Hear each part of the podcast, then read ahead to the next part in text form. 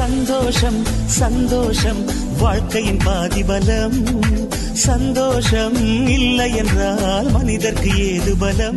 அனைவருக்கும் இனிய வணக்கம் கூறி நிகழ்ச்சியை தொடர்வது உங்கள் அன்பு தோலின் கவி வலவன். நீங்கள் இணைந்திருப்பது பசுமை 90.4 உங்கள் முன்னேற்றத்திற்கான வானொலி. உங்களின் உற்சாகமான காலை பொழுதை மேலும் உற்சாகப்படுத்த வருகிறது பசுமையின் தன்னம்பிக்கை நேரம். இந்நிகழ்ச்சியை நமக்காக வழங்குவோர் SBS Milk நிறுவனத்தர். தங்களை சுற்றி என்ன நிகழ்ந்து கொண்டிருக்கிறது என்று தெரியாமல் திருத்திருவென்று விழித்துக் கொண்டிருக்கிற ஒரு வகையான மக்களை பற்றி நாம் கேள்விப்பட்டிருப்போம். அதேபோல நம்முடைய சமுதாயத்தில் மாற்றங்களுக்கான காரணமான மேல்மட்ட 2% மக்களை பற்றியும் நாம் கேள்விப்பட்டிருப்போம். நாம் அன்றாடம் செய்து கொண்டிருக்கிற மற்றும் கூறிக்கொண்டிருக்கிற விஷயங்களின் அடிப்படையில் எந்த ஒரு நேரத்திலும் நாம் இவ்விரு நிலைகளுக்கும் இடையே மேலும் கீழுமாய் போய்கொண்டிருப்போம். நீங்கள் ஒரு சிறந்த தலைவராக விரும்பினால் அது உங்கள் கைகளில்தான் இருக்கிறது. இன்னும் சரியாக சொன்னால் அது உங்கள் மனதில்தான் இருக்கிறது. நீங்கள் உங்களை பற்றி எப்படி நினைக்கிறீர்களோ நீங்கள் அப்படியே ஆகுகிறீர்கள். உங்களை பற்றி நீங்கள் கொண்டுள்ள அபிப்பிராயம், அதாவது உங்களுடைய சுய பிம்பம்தான் உங்கள் செயற்திறனை நீங்கள் எத்தகைய விளைவுகளை பெற்றுக் கொடுக்கிறீர்கள் என்பதையும் தீர்மானிக்கப் போகிறது. நீங்கள் உங்களை ஒரு சிறந்த தலைவராக உங்கள் மனக்கண்ணில் பார்ப்பதன் மூலம் அதிக ஆற்றல் மிக்க தலைவராக உங்களால் ஆக முடியும். தொடர்ந்து ஒரு சிறிய இடைவேளைக்கு பிறகு மீண்டும் கேட்கலாம் பசுமையின் தன்னம்பிக்கை நேரம். சந்தோஷம் சந்தோஷம் வாழ்க்கையின் பாதிபலம். சந்தோஷம் இல்லை என்றால் மனிதர்க்கு ஏது பலம். நீங்கள் இணைந்திருப்பது சுமை 90.4 உங்கள் முன்னேற்றத்திற்கான வானொலி. உங்களின் உற்சாகமான காலை பொழுதை மேலும் உற்சாகப்படுத்த வருகிறது பசுமையின் தன்னம்பிக்கை நேரம். இந்நிகழ்ச்சியை நமக்காக வழங்குவோர் SBS Milk நிறுவனத்தார். சிறுவயதில் எதை கண்டும் பயப்படும் குணமுள்ளவராக இருந்தவர் தியோடர் ரூஸ்வெல்ட் அவர்கள். அஞ்சா நெஞ்சராக தன்னை படிப்படியாக மாற்றிக்கொண்டவர் அவர். ஒரு சமயம் உரையாற்றுவதற்காக சென்றபோது அவரை ஒருவன் துப்பாக்கியால் சுட்டுவிட்டான். அந்த குண்டினை மார்பில் சுமந்தவாறே மேடை ஏறி பேசினார் ரூஸ்வெல்ட் அவர்கள். சிறிது நேரம் பேசிக்கொண்டிருந்த போதே மயக்கமடைந்து விழுந்தார். அதன் பிறகுதான் அவர் சுடப்பட்டதும் மார்பில் குண்டு பாய்ந்திருப்பதும் அவர் உடலின் உட்பகுதி இரத்த வெள்ளமானதும் மக்களுக்கு தெரிய வந்தது. மருத்துவமனைக்கு கொண்டு செல்லப்பட்டு அங்கே அவர் உடலில் பாய்ந்த குண்டும் எடுக்கப்பட்டது. இந்த அளவுக்கு பிற்காலத்தில் துணிச்சல் உள்ளவராக அவர் மாறுவதற்கு காரணம் அவர் படித்த அச்சத்தை வெல்லும்படியான நூற்களே என்பதை பல சமயம் அவரே கூறியிருக்கிறார். நல்ல நூற்கள் உலகிற்கு எண்ணற்ற நல்ல மனிதர்களை உருவாக்கியிருக்கின்றன. உயர்ந்த குணங்களை உருவாக்க அவை சார்ந்த புத்தகங்களை பரிசாக கொடுக்கலாம். பலவீனத்துக்கான பரிகாரம் வலிமையை குறித்து சிந்திப்பதுதான் என்கிறார் விவேகானந்தர். தொடர்ந்து ஒரு சிறிய இடைவேளைக்கு பிறகு மீண்டும் கேட்கலாம் பசுமையின் தன்னம்பிக்கை நேரம். சந்தோஷம் சந்தோஷம் வாழ்க்கையின் பாதிபலம். சந்தோஷம் இல்லை என்றால் மனிதர்க்கு ஏது பலம். நீங்கள் இணைந்திருப்பது பசுமை 90.4 உங்கள் முன்னேற்றத்திற்கான வானொலி. உங்களின் உற்சாகமான காலை பொழுதை மேலும் உற்சாகப்படுத்த வருகிறது பசுமையின் தன்னம்பிக்கை நேரம். இந்நிகழ்ச்சியை நமக்காக வழங்குவோர் SBS Milk நிறுவனத்தார். காரணமும் அதன் விளைவும் விதியிலிருந்துதான் அனைத்தும் தொடங்குகின்றன. பிரபஞ்சத்தின் அடிப்படை விதி அது. கணிதம், அறிவியல் போன்றவற்றில் உள்ள பிற அனைத்து விதிகளும் இதற்கு உட்பட்டே இயங்குகின்றன. எதுவும் வெறுமன நிகழ்வதில்லை. காரணமும் அதன் விளைவும் விதியின் தாக்கங்கள் சக்தி வாய்ந்தவையாக இருக்கின்றன.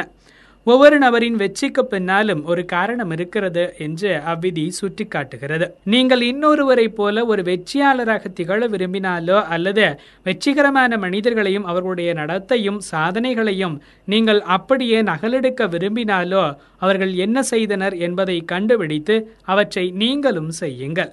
வெற்றிகரமான மக்கள் செய்கின்றவற்றை நீங்கள் மீண்டும் மீண்டும் செய்து வரும்போது அவர்களுக்கு கிடைத்த அதே விளைவுகளை இறுதியில் நீங்களும் பெறுவீர்கள். காரணம் அதன் விளைவும் விதியோடு தொடர்புடைய இன்னொரு விதி நம்பிக்கை விதியாகும். நீங்கள் ஒன்றின் மீது உறுதியான நம்பிக்கை கொண்டிருந்தால் நீங்கள் நம்புகின்ற அந்த விஷயம் உங்களுடைய யதார்த்தமாகவே ஆகும் என்று அவ்விதி கூறுகிறது. வேறுவிதமாக கூறினால் நீங்கள் எப்படிப்பட்டவர் என்று நீங்கள் நம்புகிறீர்களோ நீங்கள் அப்படிப்பட்டவராகவே ஆகுகிறீர்கள். நம்பிக்கைதான் யதார்த்தத்தை உருவாக்குகிறது என்று தத்துவவியலாளரான வில்லியம் ஜேம்ஸ் அவர்கள் கூறுகிறார். சந்தோஷம் சந்தோஷம் வாழ்க்கையின் பாதிபலம். சந்தோஷம் இல்லை என்றால் மனிதர்க்கு ஏது பலம். நீங்கள் இணைந்திருப்பது பசுமை 90.4 உங்கள் முன்னேற்றத்திற்கான வானொலி. உங்களின் உற்சாகமான காலை பொழுதை மேலும் உற்சாகப்படுத்தியது பசுமையின் தன்னம்பிக்கை நேரம். இன்றைய நாள் உங்களுக்கான நாளை மகிழ்ச்சிகரமான நாளை அமைய வாழ்த்துக்கள் கூறி விடைபெறுவது உங்கள் அன்பு தோழன் கவி வலவன். தொடர்ந்து இணைந்திருங்கள் பசுமை 90.4 உங்கள் முன்னேற்றத்திற்கான வானொலி. இந்நிகழ்ச்சியை தொடர்ந்து நேயர்கள் கேட்டு பயன்பெறவிருக்கும் நிகழ்ச்சி பொக்கிஷமான பொது அறிவு செய்திகளை அள்ளி சிந்தும் தேன் சிந்தும் மலர்கள்.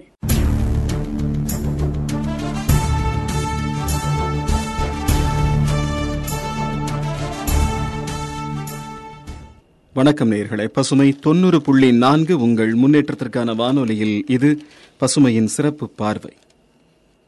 இணைந்து வழங்குகிறார்கள் ஹை ஸ்டைல் பர்னிச்சர் நிறுவனத்தார். இன்றைய சிறப்பு பார்வையில் கருந்துளை கருத்தாக்கம் குறித்து அலசப்போகிறோம். அறிவியல் துறைகளில் தனி அந்தஸ்தை அனுபவித்து வருவது இயற்பியல் துறை. அதிலும் வானியற்பியலுக்கு கொஞ்சம் கூடுதல் அந்தஸ்து உண்டு. ஆதிகாலத்திலிருந்து வானம் நம்மை வசீகரித்துக் கொண்டிருப்பதன் அடையாளம்தான் இது. கடந்த சில ஆண்டுகளாக வழங்கப்பட்டு வரும் இயற்பியலுக்கான நோபல் பரிசுகளை வானியற்பியலாளர்கள் அதிக அளவு வாங்கி வைத்திருக்கிறார்கள். இது இத்துறையின் தனிச்சிறப்பை நமக்கு உணர்த்துகிறது. கருந்துளைகள் தொடர்பான மிகச்சிறப்பு வாய்ந்த கோட்பாடுகளை உருவாக்கியதற்காக பிரிட்டனைச் சேர்ந்த ரோஜர் பென்ரோஸுக்கும் நமது சூரிய குடும்பம் இருக்கும் பால்வெளி மண்டலத்தின் நடுவே இருப்பது ஒரு கருந்துளைதான் என்பதை உறுதிப்படுத்திய அமெரிக்காவின் ஆண்ட்ரியாக்கஸுக்கும் ஜெர்மனியின் ரெயின்ஹார்ட் ஜென்சனுக்கும் இந்த ஆண்டுக்கான இயற்பியல் நோபல் பரிசு அறிவிக்கப்பட்டிருக்கிறது. சூரியனை விட 20 அல்லது 25 மடங்குக்கும் மேலே நிறையுள்ள விண்மீன்கள் கருந்துளையாக ஆவதற்கு வாய்ப்பிருக்கிறது. அந்த விண்மீன்களின் எரிபொருள் தீர்ந்து போகும் நிலையில் அவற்றின் வெளிப்புறம் வெடித்து சிதறி அண்டவெளியில் கலந்துவிடும். உள்பகுதியிலோ உள்வெடிப்பு உண்டாகி உள்ளுக்குள்ளே மேலும் மேலும் சுருங்கி போய் அதீத நிறை கொண்டதாக மாறிவிடும். கருந்துளையிலிருந்து ஒரு தேக்கரண்டி அளவுக்கு வெட்டி எடுத்து நிறுத்து பார்க்க முடியுமென்றால் அதன் நிறை கோடி கோடி கிலோவுக்கு மேல் இருக்கும். ஓர் ஒப்பீட்டுக்கு சொல்வதென்றால் பூமியானது ஒரு கருந்துளையாக ஆக வேண்டுமானால் அதை ஒரு பட்டாணி அளவுக்கு சுருக்க வேண்டும். அதே நிறை, ஆனால் உருவில் பட்டாணி. இதை விண்மீன்களுக்கு பொருத்தி பார்க்கலாம். கருந்துளையை நாம் பார்க்க முடியாது. கூடவே அதிலிருந்து எந்த பொருளும் தப்ப முடியாது, ஒளி கூட. ஆம், அதன் வெளிப்புறமான நிகழ்வெல்லைக்கு அருகே வரும் ஒளி கூட தப்ப முடியாது. கருந்துளையின் அடர்த்தி காரணமாக அதனை சுற்றியுள்ள வெளி வளைந்துவிடும். அதன் மையப்பகுதி ஒருமை நிலை என்று அழைக்கப்படுகிறது. அந்த பகுதியில் காலம் ஸ்தம்பித்துவிடும். இயற்பியல் விதிகளெல்லாம் கருந்துளைக்குள் அர்த்தமிழந்து விடுவது போலாகிவிடும். இந்த பிரபஞ்சத்தில் 1000 கோடி கோடி விண்மீன்கள் இருக்கலாம் என்று கணக்கிடப்பட்டிருக்கிறது. ஆகவே அதில் சிறு விகிதத்தில் பல லட்சம் கோடி கருந்துளைகள் இருக்கலாம் என்று நம்பப்படுகிறது. நாம் இருக்கும் பால்வெளி மண்டலத்தில் 10,000 கோடி விண்மீன்கள் உள்ளன. இவற்றில் 1000 விண்மீன்களில் ஒரு விண்மீன் கருந்துளை ஆகும் சாத்தியத்தை கொண்டிருக்கிறது. நமது பால்வெளி மண்டலத்தின் மையப்பகுதியில் இருப்பதே ஒரு கருந்துளை என்றுதான் நம்பப்படுகிறது. கருந்துளையை வெறுங்கண்களாலோ தொலைநோக்கிகளாலோ பார்க்க முடியாது என்றாலும் அவற்றை சுற்றியுள்ள பகுதிகளில் அவை ஏற்படுத்தும் விளைவுகளை வைத்து அவற்றை கண்டறிய முடியும். அப்படித்தான் வெகு நாட்களாக கருந்துளையை யூகித்து வந்திருக்கிறார்கள். கடந்த ஆண்டு முதன்முறையாக கருந்துளையொன்று படம் பிடிக்கப்பட்டிருக்கிறது. இந்த படத்தை எடுத்தது நிகழ்வெல்லை தொலைநோக்கி என்ற வலைப்பின்னலைச் சேர்ந்ததும் அண்டார்டிகா, ரிலி, ஸ்பெயின் போன்ற 8 இடங்களில் உள்ளதுமான மின்காந்தவியல் தொலைநோக்கிகளாகும். பூமியிலிருந்து 5.5 கோடி ஒளியாண்டுகள் தொலைவில் உள்ளது மெஸ்ஸியே உடுமண்டலம். இதன் மையத்தில் உள்ள மிகப்பெரிய கருந்துளைதான் படமெடுக்கப்பட்டுள்ளது. இந்த கருந்துளை நமது சூரியனைப் போல 650 கோடி மடங்கு நிறை கொண்டதாக கணக்கிடப்பட்டிருக்கிறது. ஒரு பாடலுக்கு பிறகு பசுமையின் சிறப்பு பார்வை தொடரும்.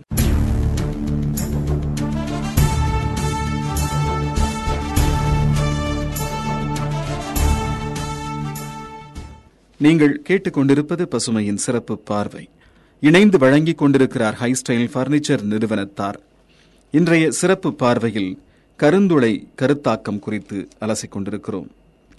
கருந்துளை என்பது கருத்தாக்கமாக இருந்த காலத்திலிருந்து அது உறுதிப்படுத்தப்பட்டிருக்கும் தற்காலம் வரை நூற்றுக்கணக்கான அறிவியலாளர்கள் கருந்துளை தொடர்பான கருத்தாக்கங்களுக்கும் கண்டுபிடிப்புகளுக்கும் பங்களிப்பு செய்திருக்கிறார்கள். பிரிட்டனைச் சேர்ந்த ஜான் மிட்சல், பிரான்சின் பேர்சிமோன் லாப்லாஸ் ஆகிய 2 அறிவியலர்களும் 18ஆம் நூற்றாண்டின் இறுதிப் பகுதியில் கருந்துளை குறித்த தொடக்க நிலை கருதுகோள்களை முன்வைத்தனர். அதிக நிறையுள்ள சில வகை விண்மீன்கள் ஒளியை கூட தப்ப விடுவதில்லை என்றது அவர்களின் அடிப்படை கணிப்பு. அடுத்ததாக 1916 ஐன்ஸ்டைன் பொதுச்சார்பியல் கோட்பாட்டுடன் வருகிறார். மிக மிக அடர்த்தியான பொருள் ஒன்று காலத்தையும் வெளியையும் கூட வளைக்கக்கூடியது என்று அவரது பொதுச்சார்பியல் கோட்பாடு கூறியது. அவர் தனது பொதுச்சார்பியல் கொள்கையை முன்வைத்த சில மாதங்களுக்குள் ஷ்வார்ஸ்ஷீல்ட் என்ற ஜெர்மானிய அறிவியலாளர் ஐன்ஸ்டைனின் கோட்பாட்டை அடியொற்றி நிகழ்வெல்லை என்ற கருத்தாக்கத்திற்கு வருகிறார். அதற்குள் விழும் பொருள் ஒளி எதுவும் தப்ப முடியாது என்பது அவரது கணிப்பு. ஐன்ஸ்டைனின் பொதுச்சார்பியல் கருந்துளையை கவனித்திருந்தாலும் காலமெல்லாம் ஐன்ஸ்டீன் கருந்துளையை மறுத்து வந்திருக்கிறார் என்பது விந்தை. ஐன்ஸ்டீன் இறந்த ஒரு தசாப்தம் கழித்து ஐன்ஸ்டீனின் பொதுச்சார்பியல் கோட்பாட்டின்படி கருந்துளை என்பது நிதர்சனமான உண்மையே என்பதை ரோஜர் பென்ரோஸ் தனது கோட்பாடுகளின் வழியே நிரூபித்திருக்கிறார்.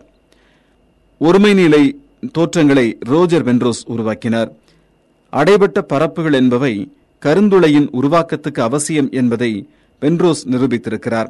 அவதானிப்பின் வழியே கருந்துளை நிறுவப்படுவதற்கு முன்பு அது அத்திசையில் எடுத்து வைக்கப்பட்ட மிக முக்கியமான காலமாகும். அடுத்த சில ஆண்டுகளுக்குள் பென்ரோஸுடன் இணைந்து ஸ்டீவன் ஹாக்கிங்கும் பணிபுரிகிறார். தற்போது ஹாக்கிங் உயிரோடு இருந்தால் அவருக்கும் நோபல் கிடைத்திருக்கும் என்பது ஹாக்கிங்ஸின் நண்பர்கள் விசிறிகளின் கருத்து. மேலும் ஒரு பாடலுக்கு பிறகு பசுமையின் சிறப்பு பார்வை தொடரும்.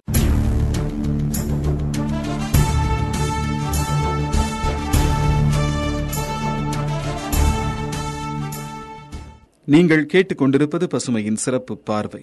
இணைந்து வழங்கிக் கொண்டிருக்கிறார்கள் ஹை ஸ்டைல் ஃபர்னிச்சர் நிறுவனத்தார். இன்றைய சிறப்பு பார்வையில் கருந்துளை கருத்தாக்கம் குறித்து அலசிக் கொண்டிருக்கிறோம். ஆண்ட்ரியாகஸுக்கும் ரெயின்ஹார்ட் ஜென்சலுக்கும் கொடுத்த பரிசானது அவதானிப்பு அறிவியலுக்கு கிடைத்த பரிசு. இருவரும் பால்வெளி மண்டலத்தின் நடுவே இருப்பதாக கருதப்படும் மகா கருந்துளையை வெவ்வேறு தொலைநோக்கிகளை கொண்டு வெகு காலமாக உற்று நோக்கியவர்கள். பால்வெளி மண்டலத்தின் மையத்துக்கு அருகே சுற்றி கொண்டிருக்கும் விண்மீன்களையும் வாயு படலத்தையும் கொண்டு மையத்தில் இருப்பது கருந்துளைதான் என்று இவர்கள் நிரூபித்திருக்கிறார்கள். 2016 ஜென்சல் ஒரு முக்கியமான அறிவிப்பை வெளியிட்டார். பால்வெளி மண்டலத்தின் மையத்தை வாயு படலங்கள் ஒளியின் வேகத்தில் 30% வேகத்தில் சுற்றுவதாக தெரிவித்தார். ஒரு சுற்றுக்கு அந்த படலங்கள் எடுத்துக்கொள்ளும் நேரம் 45 நிமிடங்களாகும். அதேபோல ஜென்சலும் ஜெஸ்ஸும் பால்வெளி வீதியின் மையத்துக்கு மிக மிக அருகே, அதாவது 1100 கோடி மைல்கள் தொலைவில் சுற்றி கொண்டிருக்கும் விண்மீன் ஒன்றை தொடர்ந்து அவதானித்திருக்கிறார்கள். அது ஒரு தடவை மையத்தை சுற்றி முடிப்பதற்கு 16 ஆண்டுகள் எடுத்துக்கொள்கிறது. அதன் நீள்வட்ட சுழற்சியானது மையத்தில் ஒரு மகா கருந்துளை இருப்பதை உறுதிப்படுத்த செய்கிறது. கைகளுக்கு எட்டாத தொலைவையும் கண்களுக்கு எட்டாத தொலைவையும் மனிதர்களின் கற்பனை எட்டி பிடித்துவிடும் என்பதற்கு சான்றுதான் கருந்துளை என்ற கருத்தாக்கமும் அது தொடர்பாக அறிவியலாளர்கள் தொடர்ந்து நிகழ்த்தி வரும் கண்டுபிடிப்புகளும். இத்தகைய பணிக்கு கொடுக்கும் கௌரவம் உண்மையில் மானுட கற்பனைக்கு கொடுக்கும் கௌரவம். நோபல் இதை தொடர்ந்து செய்ய வேண்டும். பசுமையின் சிறப்பு பார்வைக்காக கதிரவன்.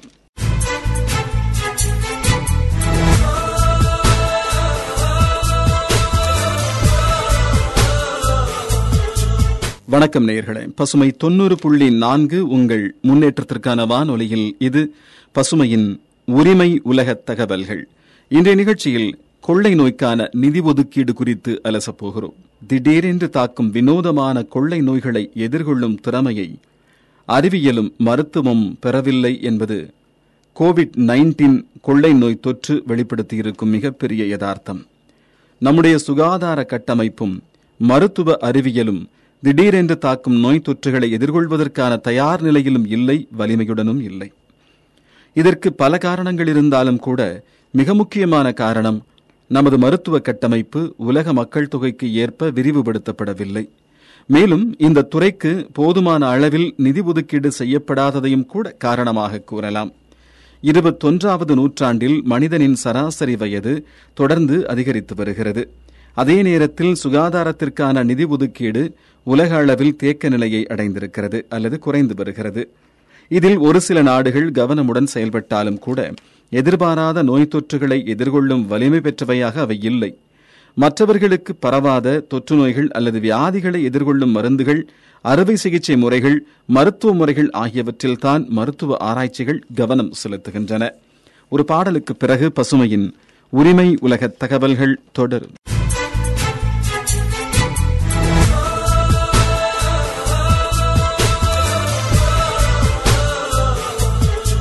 பசுமை 90.4 உங்கள் முன்னேற்றத்திற்கான வானொலியில் நீங்கள் கேட்டுக்கொண்டிருக்கும் இந்த நிகழ்ச்சி பசுமையின் உரிமை உலக தகவல்கள். இன்றைய நிகழ்ச்சியில் கொள்ளை நோய்க்கான நிதி ஒதுக்கீடு குறித்து அலசிக் கொண்டிருக்கிறோம். 2016 உலக சுகாதார நிறுவனம் பொது சுகாதாரத்துக்கான நிதி ஒதுக்கீடு குறித்த உலக அளவிலான போக்கு குறித்து ஒரு அறிக்கையை வெளியிட்டது.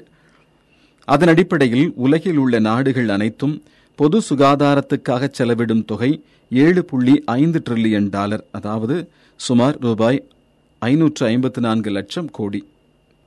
இது அன்றைய நிலவரப்படி உலகின் மொத்த ஜிடிபியில் 10%. வேடிக்கை என்னவென்றால் 2000 முதல் தொடர்ந்து 16 ஆண்டுகளாக இதே நிலைமைதான் தொடர்ந்து வந்தது. 2016 பிறகும் கூட இந்த புள்ளி விவரத்தில் பெரிய அளவில் மாற்றம் ஏற்பட்டுவிடவில்லை.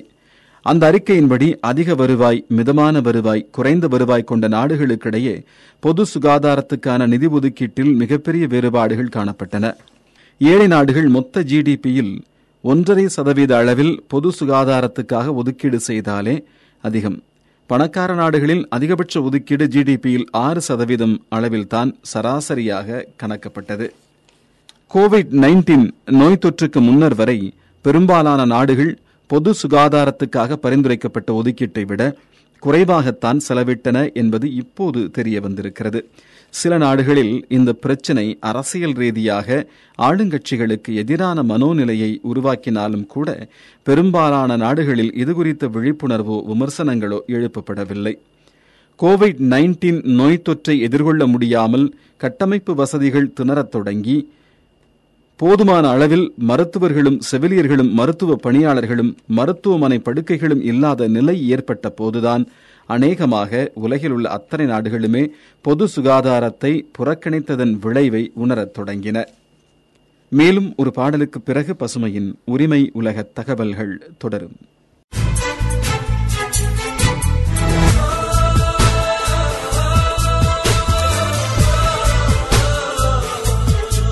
பசுமை 90.4 உங்கள் முன்னேற்றத்திற்கான வானொலியில் நீங்கள் கேட்டுக்கொண்டிருக்கும் இந்த நிகழ்ச்சி பசுமையின் உரிமை உலக தகவல்கள்.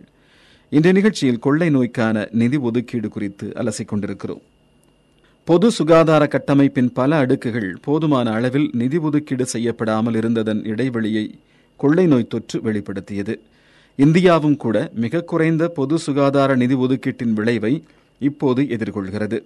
மத்திய மாநில அரசுகள் சுகாதாரத்துக்காகவும் மருத்துவ கட்டமைப்பை ஏற்படுத்துவதற்காகவுமான நிதி ஒதுக்கீட்டை ஆண்டுதோறும் பட்ஜெட்டில் அதிகரித்தாலும் கூட ஜிடிபி விழுக்காடு என்று பார்க்கும்போது தேக்க நிலையே ஒதுக்கீட்டு குறைவோதான் காணப்படுகிறது.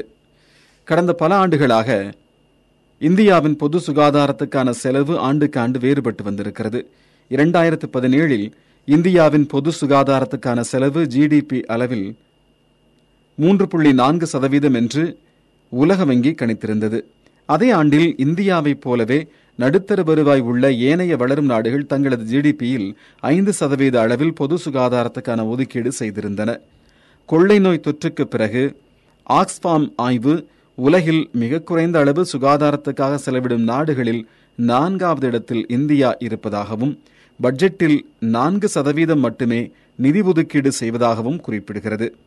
உலகிலேயே மிகவும் ஏழை நாடுகளின் வரிசையில் உள்ள புரூண்டியை விட மொத்த ஜிடிபியில் ஒப்பிடும்போது இந்தியாவின் ஒதுக்கீடு வெறும் 1/3 பங்குதான். உலக சுகாதார அமைப்பின்படி குறைந்தபட்ச ஒதுக்கீடு ஜிடிபியில் 5% எனவும் பரிந்துரைக்கப்பட்ட ஒதுக்கீடு 15% எனவும் நிர்ணயிக்கப்பட்டிருக்கிறது. உலகில் ஏறத்தாழ 158 நாடுகள் இந்தியாவைப் போல குறைந்த அளவு ஒதுக்கீடு செய்கின்றன என்கிறது அந்த அறிக்கை. அதிக ஒதுக்கீடு செய்வதாலேயே திடீர் கொள்ளை நோய் தொற்றுகளை எதிர்கொண்டுவிட முடியாதுதான். ஆனால் எதிர்கொள்வதற்கான அடிப்படை கட்டமைப்புகளுடன் தயாராக இருக்க வேண்டிய நிர்பந்தம் மனித இனத்துக்கு இருக்கிறது என்பதையே COVID-19 கொள்ளை நோய் தொற்று உணர்த்துகிறது. பசுமையின் உரிமை உலக தகவல்களுக்காக கதிரவன்.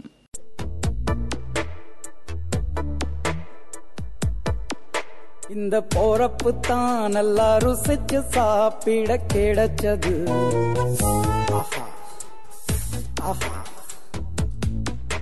அத நினைச்சுதான் மனோ உலகம் முழுவதும் பறக்குது.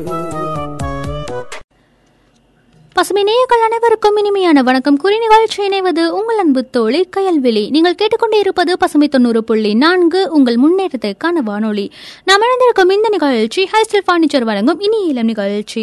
நம்ம நிகழ்ச்சியில ஒவ்வொரு நாளும் பெண்களுக்கு பிடிச்ச சமையல் குறிப்புகளையும் நிறைய பயனுள்ள தகவல்களையும் நாங்கள் பார்த்துட்டு வரோம். அந்த வகையில் நம்ம நிகழ்ச்சியில இன்னைக்கு இதை பத்தி பார்க்க போறோம் அப்படின்னா, பெண்கள் எல்லாத்துக்குமே ரொம்ப பிடிச்ச பியூட்டி டிப்ஸ் தாங்க. ஸோ அதுல முக்கியமான டிப்ஸ் என்ன அப்படின்னா, நிறைய பேருக்கு என்னன்னா உதடு வேகமாகவே உலர்ந்துடுங்க. ஸோ நல்லா வர வரன்னு இருக்கும், வெடிப்பு ஏற்படும். ஸோ அந்த மாதிரி பிரச்சனை இருக்கவங்களுக்கு என்ன மாதிரி பண்ணலாம் அப்படிங்கறதாங்க நம்மளோட நிகழ்ச்சி இன்னைக்கு நம்ம பார்க்க போறோம். உதடு வெடிப்பு ஏற்பட்டு சில கொஞ்சம் ரத்தம் கசியுங்க, உதடு நிறைய பேர் கருப்பாயிருங்க. ஸோ இதுக்கு காரணம் உடல்ல உஷ்ணம் இருப்பது தாங்க. இதை போக்குறதுக்கு வெந்தயத்தை ஒரு ஸ்பூன் இரவுல ஊற வச்சுட்டு காலையில எழுந்தது பின்னாடி ஒரு டம்ளர் மோர்ல அந்த வெந்தயத்தை போட்டு குடிக்கணுங்க. ஸோ இரவுல வெண்ணெயை சிறிது உதட்டுல தடவலாங்க, சிறிய உருண்டையா விழுங்கிடணுங்க. ஸோ இப்படி செஞ்சுட்டு வந்தோம்னா உதடு பழைய பொழிவுக்கு திரும்பவும் வந்துருமாங்க. ஸோ பார்க்க நல்லா சவப்பா உதடு பார்க்கவே ரொம்பவே அழகாகவும் மாறுமாங்க. ஸோ இதை ட்ரை பண்ணி பாருங்க. ஸோ இன்னும் இதே மாதிரி சுவையான பியூட்டி உங்களுக்காக காத்துட்டு இருக்கு. அதுக்கு முன்னாடி உங்களுக்காக அழகான பாட்டு வந்து கேட்டு வந்துருங்க. தொடர்ந்து நீங்கள் பசுமை 90.4 உங்கள் முன்னேற்றத்திற்கான வானொலி.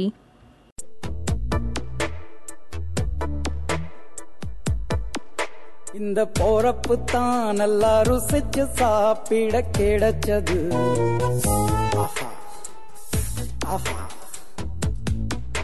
அத நினைச்சு தான் மனோ உலகம் முழுவதும் பறக்குது.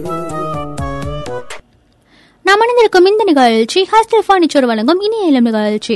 நம்மளோட நிகழ்ச்சியில இன்னைக்கு நம்ம சூப்பரான பியூட்டி டிப்ஸ் தாங்க பார்த்துட்டு வரோம். அந்த வகையில் அடுத்த டிப்ஸ் என்ன அப்படின்னா, நம்ம கண்ணில் கருவளையம் இருக்கும் நிறைய பேருக்கு. ஸோ பெண்களுக்கு நிறைய அதிகமாகவே இருக்கும். ஸோ அந்த மாதிரி சுற்றி கருவளையம் இருந்துச்சுன்னா அதை எப்படி போக்கலாங்கிறதாங்க நம்ம பார்க்க போறோம். ஸோ அதை போக்குறதுக்கு வெள்ளரி உருளைக்கிழங்கு ரெண்டையும் நல்லா அரைச்சி எடுத்துக்கோங்க. அதுக்கப்புறமா ஒரு துணியில பன்னீரை நினைச்சு அது கண்ணில் மீது வச்சுட்டு நல்லா படுத்து தூங்குங்க. இந்த மாதிரி நம்ம 5 நாட்கள் செஞ்சாலே போதுங்க, கருவளையம் இருந்த இடம் தெரியாம போயிருங்க. அல்லனா வெள்ளரிக்காயை கண்களை கொஞ்ச நேரம் வச்சுட்டு கண்களில் இருக்கக்கூடிய சோர்வு நீங்கி கருவளைங்களும் நீங்கிருங்க.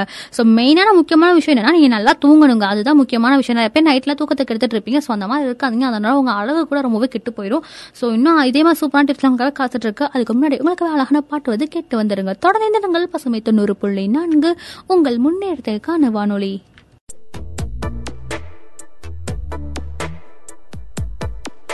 இந்த போறப்பு தான் நல்லா ருசிச்சு சாப்பிட கிடைச்சது.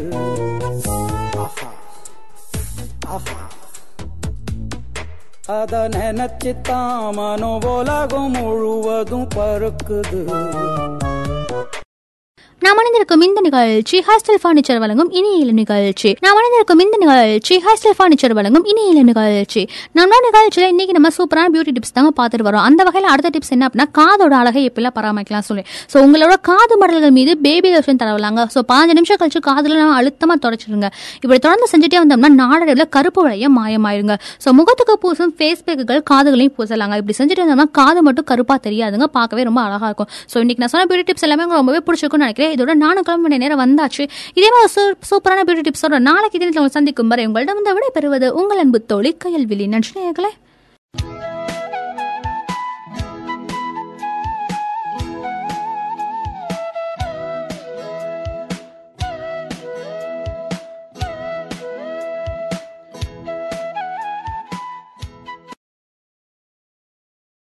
பசுமையின் நேயர்கள் அனைவருக்கும் உற்சாகமான வணக்கத்தை சொல்றேன். நாங்கள் அஜய் செந்தமிழ் செல்வி.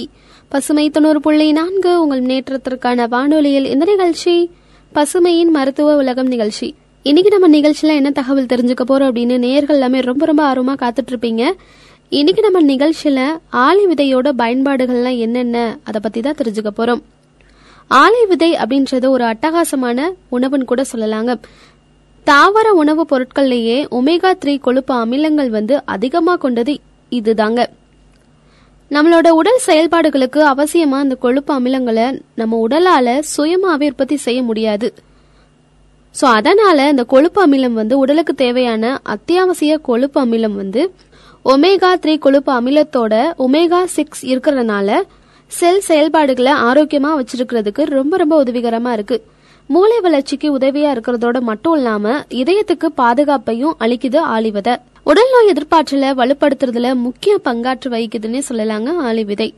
ஸோ இந்த ஆலை விதையில புரோட்டீன்கள், கொழுப்பு அமிலங்கள், நார்ச்சத்துக்கள், நியாசின், பாண்டோத்தெனிக் அமிலம், thiamine, vitamin A, vitamin C, vitamin E, vitamin K, sodium, copper, iron, magnesium, manganese, துத்தநாதம், இந்த மாதிரி ஒரே ஒரு ஆளி விதையில ஏராளமான அற்புதமான மூலப்பொருட்களை ஒளிஞ்சிருக்குங்க. ஸோ இது யூஸ் பண்றதுனால நிறைய விதமான பயன்களை நம்ம அடையலாம். ஆளி விதைகளை எப்படி பயன்படுத்தி நம்ம சாப்பிட்டோம் அப்படின்னா என்ன மாதிரியான நன்மைகள்லாம் கிடைக்கும் அப்படின்றத தெரிஞ்சுக்கலாம். அதுவரை தொடர்ந்து இணைந்திருங்கள் பசுமை 90.4.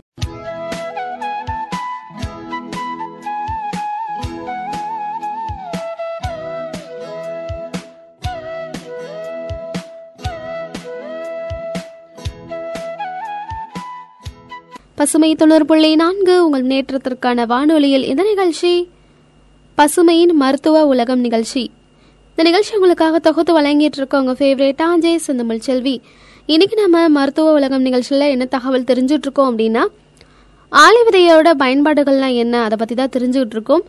ஸோ ஆளி விதையை நம்ம சாப்பிட்றதுனால என்ன மாதிரியான நன்மைகள்லாம் கிடைக்கும் அதை பற்றி தான் நான் சொல்லிட்டு போயிருந்தேன். ஸோ வாங்க என்னன்றதை தெரிஞ்சுக்கலாம். ஆளி விதையை எப்படி சாப்பிடணும் அப்படின்னா, ஆளி விதைகளை நல்லா ஊற வச்சு அதுக்கப்புறமா அதை 10 நிமிஷம் சுடு தண்ணி இல்லை அப்படின்னா 2 மணி நேரம் நல்லா கூலிங்கான தண்ணீரில் வச்சு நம்ம யூஸ் பண்ணணும். இதை முழுசாக சாப்பிட்றதன் மூலமாக தான் எல்லா விதமான ஊட்டச்சத்துக்களும் இதுக்கு கிடைக்குது. ஆளி விதைகளை நீங்கள் காலையில் எடுத்துக்கிட்டீங்க அப்படின்னா ஊட்டச்சத்துக்கள் அதிகமாக கிடைக்கும். இதை சாப்பிட்றதுக்கு உகந்த நேரமும் காலையில் தாங்க. ஸோ அதனால் சாலட்டாக இருக்கட்டும் சரி, அதில் கூட நீங்கள் ஆட் பண்ணி சாப்பிட்டுக்கலாம். ஆளி விதைகளை வறுத்தும் சாப்பிடலாம், இல்லை அப்படின்னா நார்மலாகவே சாப்பிட்டா கூட உடல் சூட்டை இது தணிக்கும். இன்னொன்று போலியோ டயட் இருக்கிறவங்களும் சரி இந்த ஆளி விதைகளை தாராளமாக சாப்பிட்லாங்க. எவ்வளோதான் நன்மை இருந்தாலுமே இந்த ஆளி விதைகளில் கொஞ்சம் தீமைகளும் இருக்குது அப்படின்றத இவ்வளோ சொல்லியிருக்காங்க. என்ன அப்படின்னா, நார்ச்சத்து நிறைஞ்ச உணவுகளை நம்ம ஒரேடியாக உணவில் சேர்த்துக்கக்கூடாது.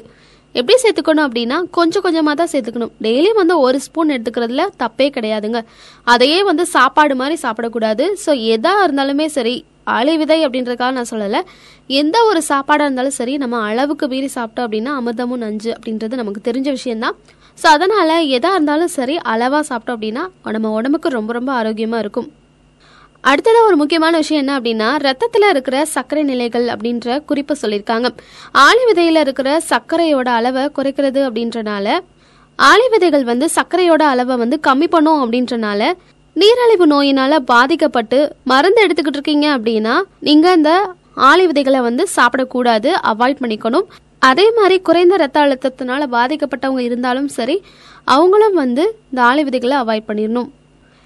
ஆளி விதையில் இருக்கிற பைட்டோ கெமிக்கல்கள் பார்த்தீங்க அப்படின்னா ஆன்டி ஆக்சிடென்ட்கள் மாதிரி செயல்பட்டு புற்றுநோய் பிரச்சனையை எதிர்த்து போராடக்கூடிய ஆற்றல் நிறையாவே இருக்குது.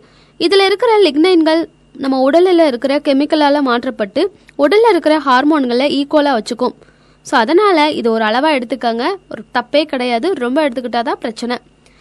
அதே மாதிரி ஆளி விதையில் இருக்கிற ஒமேகா 3 கொழுப்பு அமிலங்கள் பார்த்தீங்க அப்படின்னா மார்பகம், புரோஸ்டேட், குடல் புற்றுநோய் தாக்கத்தை கம்மி பண்ணும்.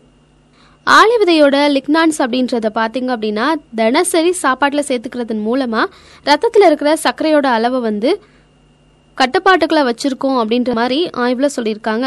ஹீமோக்ளோபின் ஆய்வுகளில் என்ன சொல்கிறாங்க அப்படின்னா ரத்தத்தில் 2 வகையான நீரழிவு நோய்கள் கண்டறியப்பட்டிருக்காங்களாம். இதில் 2 வகையான நீரழிவு பிரச்சனைக்கு ஆளி விதை அற்புத மருந்தாக பயன்பட்டு வந்துட்டுருக்கு அப்படின்றதையும் சொல்லியிருக்காங்க. இதில் என்ன ஒரு முக்கியமான விஷயம் அப்படின்னா இதில் இருக்க நார்ச்சத்து செரிமான பிரச்சனைகளை ஈஸியாக சரி பண்ணக்கூடியது அப்படின்ற மாதிரியும் சொல்லியிருக்காங்க.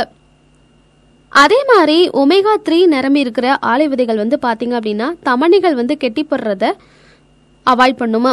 வெள்ளை அணுக்களை ரத்த நாளங்களோட உள்வளையங்களோட இணைச்சு வைக்கிறதன் மூலமா தமணிகளில் கழிவுகள் சேர்றதையும் சரி ஒமேகா 3 அவாய்ட் பண்ணுது.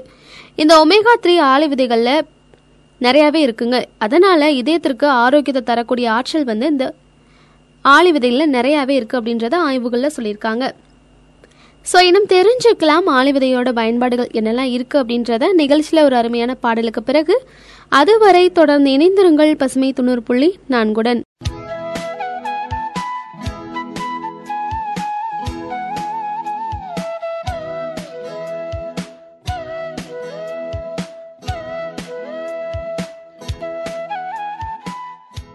பசுமை 90.4 உங்கள் முன்னேற்றத்திற்கான வானொலியில் இந்த நிகழ்ச்சி பசுமையின் மருத்துவ உலகம் நிகழ்ச்சி. இந்த நிகழ்ச்சி உங்களுக்காக தொகுத்து வழங்கிட்டு இருக்க உங்க ஃபேவரேட் ஆஜே செந்தமிழ் செல்வி. இன்னைக்கு நம்ம மருத்துவ உலகம் நிகழ்ச்சியில என்ன தகவல் தெரிஞ்சுட்டு இருந்தோம் அப்படின்னா, ஆளி விதையோட பயன்பாடுகள் அதை பத்தி தான் தெரிஞ்சுக்கிட்டோம். கண்டிப்பா ஆளி விதையில நிறைய விதமான நன்மைகளும் இருக்கு. அது அளவுக்கு அதிகமா எடுத்துட்டோம் அப்படின்னா என்ன மாதிரியான பிரச்சனைகள்லாம் வரும் அப்படின்றதையும் சொல்லிட்டு, சோ ஆளி விதைகள் வந்து எடுத்துக்கலாம், ஆனா அதிகமா எடுத்துக்காதீங்க. டெய்லியுமே ஒரு ஸ்பூன் சாப்பிட்டீங்கன்னா ரொம்ப ரொம்ப நல்லது. சோ இதன் மூலமா ஒமேகா 3 கொழுப்பு, போலியோ டயட் வந்து ஃபாலோ பண்றவங்க இதெல்லாம் தாராளமா எடுத்துக்கலாம் அப்படின்றத ஆய்வுல ரொம்ப அழகா சொல்லியிருக்காங்க. சோ என்ன நேரத்துல இன்னைக்கு நான் நிகழ்ச்சியில சொன்ன தகவல் கண்டிப்பா உங்களுக்கு பயனுள்ளதா இருக்கும் நினைக்கிறேன். இதோட நானும் கிளம்பி நேரம் வந்தாச்சு. மீண்டும் மற்றொரு நிகழ்ச்சியில் புதிய தகவலோடு நேயர்கள் அனைவரையும் சந்திக்கும் வரை உங்களிடமிருந்து நன்றி கூறி விடைபெறுவது உங்கள் அஜய் செந்தமிழ் செல்வி. பசுமை 90.4 உங்கள் முன்னேற்றத்திற்கான வானொலி.